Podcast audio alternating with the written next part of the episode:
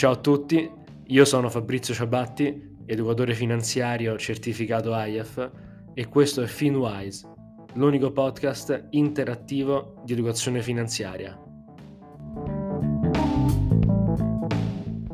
Ciao a tutti, oggi parliamo di pianificazione finanziaria, un argomento molto dibattuto e che mi ha da sempre affascinato, ma che purtroppo, nel migliore dei casi, è preso troppo alla leggera dalle famiglie italiane. Nel peggiore dei casi, invece, non è mai stato neanche preso in considerazione una volta. L'episodio di oggi ha l'obiettivo di spiegare cos'è la pianificazione finanziaria, cosa riguarda, come nasce l'esigenza e quali sono le sue principali fasi, a partire dagli obiettivi del singolo individuo o della singola famiglia. Seguiranno poi degli episodi dedicati su ognuno dei principali componenti della pianificazione finanziaria, dove andremo più nel dettaglio fornendo dati quantitativi che possono rappresentare un punto di riferimento per provare a capire se si sta andando verso la giusta direzione e poi ovviamente verranno forniti dei suggerimenti pratici per ottimizzare il tutto. Per semplificare, la pianificazione finanziaria è fatta di due macro blocchi, il flusso di cassa e il patrimonio netto. Ebbene sì, il bilancio personale o familiare è molto simile a quello di un'azienda. Ma vediamo insieme di cosa parleremo all'interno di ogni macroblocco. Per la parte legata al flusso di cassa parleremo delle entrate, delle uscite e poi di conseguenza del risparmio. Per il secondo macroblocco, il patrimonio netto, andremo a considerare gli asset e i debiti.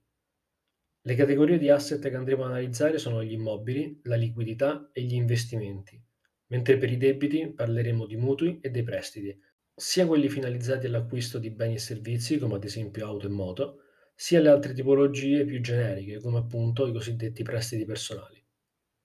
Ma questi due macroblocchi sono correlati? Altro che esso lo sono. Immaginate che nell'anno X riuscirete a ottenere un'entrata maggiore. A parità di spese sostenute, cosa accade? Beh, aumenta il vostro flusso di cassa e quindi risparmio. Ma allo stesso tempo aumentano i vostri asset, perché quel risparmio, se non l'avete investito, è andato diretto sulla liquidità di conto corrente. Viceversa, se contrarrete un finanziamento, diciamo per acquistare un'auto, immediatamente il vostro patrimonio netto non cambierà, in quanto il valore dell'auto, che è un asset, sarà uguale all'importo finanziato più la liquidità che avete impiegato. Ma dall'anno successivo, senza considerare la perdita di valore dell'auto, dovrete cominciare a pagare la rata del prestito, che andrà quindi a ridurre i vostri risparmi e che a sua volta rallenterà la crescita del vostro patrimonio. Ovviamente questi sono solo due degli infiniti esempi possibili, ma spero di aver reso l'idea. Andiamo ora alla parte clou dell'episodio. Perché le famiglie spendono? Per soddisfare una serie di bisogni? Perché le famiglie risparmiano? Per avere un cuscinetto per fronteggiare spese impreviste? Perché le famiglie non investono? Ah, boh, questo proprio non lo so. Anzi, in realtà forse credo di saperlo manca la consapevolezza e l'educazione finanziaria. In ogni caso, quando parliamo di bisogni, non si può fare a meno di citare Maslow e della sua piramide. Secondo Maslow, infatti, l'uomo ha una gerarchia di necessità composta da cinque macrocategorie di bisogni. Quelli fisiologici, come l'alimentazione e il dormire, quelli di sicurezza, come la certezza della propria occupazione, la salute, la famiglia, quelli dell'appartenenza, come l'amicizia, l'affetto familiare o l'appartenenza a un determinato gruppo, quelli della stima, cioè la necessità di sentirsi importanti e di veder riconosciuto il proprio valore, e infine a chiudere quelli dell'autorealizzazione, cioè i bisogni legati alla necessità di ognuno di diventare il meglio che si possa essere. E qui ovviamente capirete che sky's the limit. Avremo chi si sentirà autorealizzato diventando amministratore delegato di un'azienda, miliardario, oppure avviando e gestendo una missione umanitaria. Ci sono infiniti modi di autorealizzarsi, ma qui stiamo all'apice, alla punta dell'iceberg. Dobbiamo prima soddisfare i bisogni che, secondo la scala gerarchia di Maslow, vengono prima. Ovviamente, come avrete intuito, questi bisogni non si applicano alla lettera al mondo della finanza, ma possono fornirci però un valido supporto per identificare appunto quelli che sono i bisogni finanziari. Ovviamente per questa speciale categoria di bisogni non c'è alcuna letteratura che sia diventata una sorta di Bibbia come la piramide di Maslow. Quindi la classificazione che vi darò, che è la mia personale, è per definizione migliorabile e personalizzabile da ognuno di voi. Però, almeno per i miei bisogni e obiettivi, funziona abbastanza bene. Iniziamo pure. Ovviamente ho preso in prestito i nomi che ha usato Maslow, in quanto anche in questo caso sono abbastanza calzanti, in quanto la finanza altro non è che un mezzo per raggiungere i nostri obiettivi di vita. Ricordiamolo ancora una volta, la finanza non è il fine, ma è un mezzo per un fine. Il primo bisogno è anche in questo caso quello fisiologico, quello di avere un reddito, un reddito in grado almeno di coprire le spese che si vanno a sostenere ogni mese. Senza di questo non si può vivere, quindi non può che essere il bisogno più importante. Parleremo di questo aspetto nell'episodio dedicato alle entrate, dove discuteremo anche del fatto che, grazie al digitale, esistono infinite possibilità di generare altre forme di reddito aggiuntive rispetto all'occupazione principale. Il secondo bisogno è quello della sicurezza, che può assumere diverse sfaccettature a seconda delle proprie caratteristiche. In ogni caso, per noi italiani, i principali bisogni di sicurezza, come testimoniato tra l'altro dai dati, sono legati al possesso di un'abitazione, di un mezzo di trasporto e alla disponibilità di denaro sul proprio conto corrente. Pensate infatti che in Italia il 70% delle famiglie è proprietaria dell'abitazione in cui vive e secondo i dati Bankit la ricchezza reale, cioè quella legata agli immobili, aziende e oggetti di valore, rappresenta l'82% del patrimonio degli italiani. E per quanto riguarda la parte residuale, cioè la ricchezza finanziaria, circa la metà è rappresentata da liquidità, depositi e strumenti assicurativi, le polizze vita. Lato mezzi di trasporto, invece, vi basti sapere che oltre il 90% delle famiglie italiane possiede almeno un'auto. Come terzo bisogno c'è quello della stima, anche qui si tratta di un aspetto molto soggettivo. La società moderna associa uno status sociale elevato a chi ha l'ultimo modello della BMW, abiti firmati, borse di marca, orologi di valore e spende cifre astronomiche per viaggi e cene. Insomma, si tende a stimare molto chi spende molto. Molte persone, quindi, fatta eccezione per il sottoscritto e quelli come me, tendono a gratificarsi con abitudini di spesa talvolta esagerate che portano nuclei familiari che guadagnano molte migliaia di euro al mese a non riuscire a incrementare il proprio patrimonio di un singolo euro. Però, se questo è l'obiettivo finanziario finale, cioè guadagnare il più possibile per spendere il più possibile, allora ben venga. Attenzione però, se si comincia a spendere molto una volta superato il primo bisogno, cioè subito dopo aver trovato lavoro, senza riuscire a mettere da parte nulla, allora molto difficilmente si raggiungerà il secondo, cioè quello della sicurezza, in quanto sarà molto complesso ottenere la liquidità necessaria per acquistare un immobile. E ovviamente sarà ancora più difficile, se non impossibile, soddisfare l'ultimo bisogno, l'autorealizzazione estrema, il raggiungimento dell'indipendenza finanziaria, cioè la possibilità di smettere di lavorare molto prima della pensione, in quanto sarà il vostro patrimonio che lavorerà per voi e voi avrete 24 ore al giorno libere per godervi la vita come meglio credete, secondo lo stile di vita che più vi si addice. Questa massima aspirazione finanziaria è ciò che mi ha spinto a scrivere il mio primo libro, Smetto quando posso, la formula per l'indipendenza finanziaria, e che vi consiglio di leggere se volete sapere qual è la semplice formula e il metodo per raggiungere questo fantastico obiettivo. Quindi, in sintesi, prima si deve trovare un lavoro per vivere, poi costruire quel castelletto di sicurezza rappresentato da una casa in cui vivere, da un mezzo di trasporto e dalla liquidità sul conto corrente. Poi togliersi qualche sfizio e infine il raggiungimento dell'indipendenza finanziaria. Ok, ma operativamente come fare una corretta pianificazione finanziaria? Beh, il primo aspetto è conoscere la propria situazione finanziaria, sia lato flusso di cassa che patrimoniale. Sembra un'ovvietà, ma non è così. Quanti sono gli asset reali e non di cui si dispone? Quanto aumenta il patrimonio netto ogni volta che si rimborsano le rate dei prestiti? Tutte domande semplici, ma che, con alta probabilità, non trovano una risposta immediata e precisa.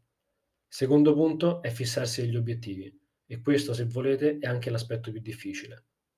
Può tornare in aiuto la piramide dei bisogni finanziari, ma per fissare gli obiettivi dovrete essere molto precisi sia in termini di valore che in termini di orizzonte temporale.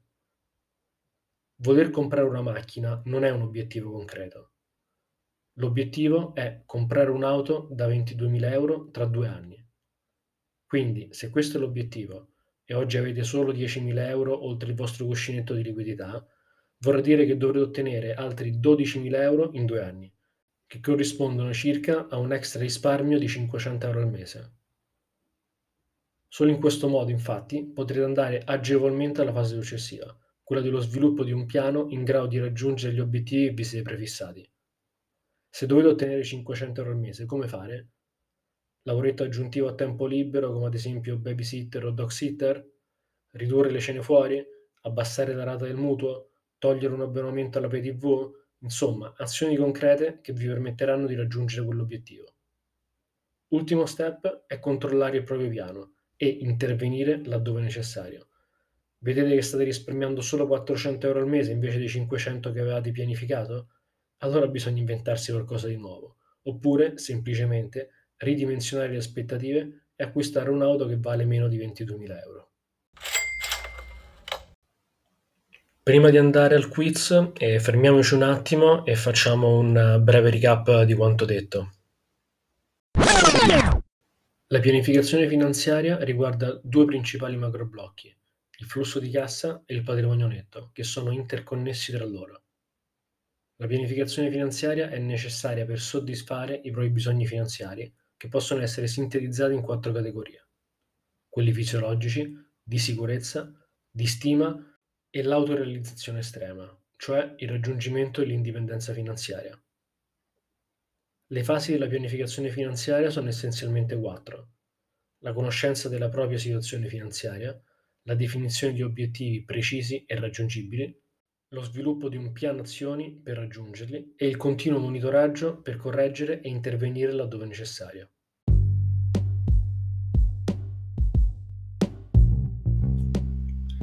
Bene, ora siamo pronti per il quiz di questo episodio. Ti ricordo che dopo ogni domanda avrai a disposizione 10 secondi per pensare alla risposta esatta e che al termine di questo tempo ti sarà fornita la soluzione corretta.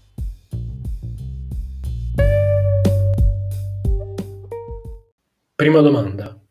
Per effettuare una corretta pianificazione finanziaria, a cosa bisogna fare attenzione? A. Soltanto al flusso di cassa. B. Soltanto al patrimonio. C sia al flusso di cassa che al patrimonio.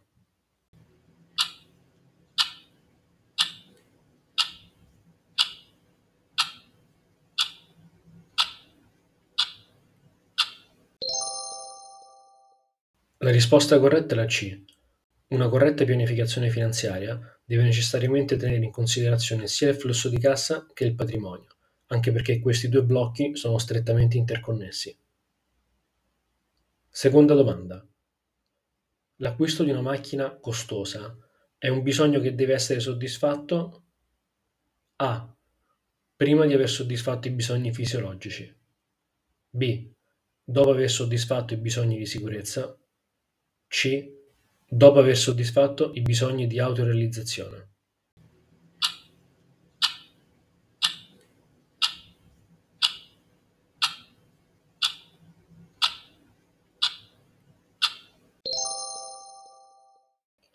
La risposta corretta è la B. L'acquisto di un'auto costosa rientra nei bisogni di stima. L'auto in sé è un mezzo di trasporto considerato necessario dalle famiglie italiane e che quindi rientra nei bisogni di sicurezza, ma è il costo dell'auto che la fa appartenere a un bisogno o a un altro. Qualcuno infatti vedrà l'auto come un mezzo per un fine e ne comprerà una a 10.000 euro, magari usata, e qualcun altro la vedrà invece come uno status symbol spendendo ad esempio 40-50 mila euro per il nuovo SUV della BMW. Terza e ultima domanda. Da cosa non può prescindere una corretta pianificazione finanziaria? A. Dalla conoscenza della propria situazione di partenza e dalla definizione di obiettivi tangibili e raggiungibili. B. Dall'investimento di almeno 500 euro al mese. C. Dall'obiettivo di raggiungere l'indipendenza finanziaria.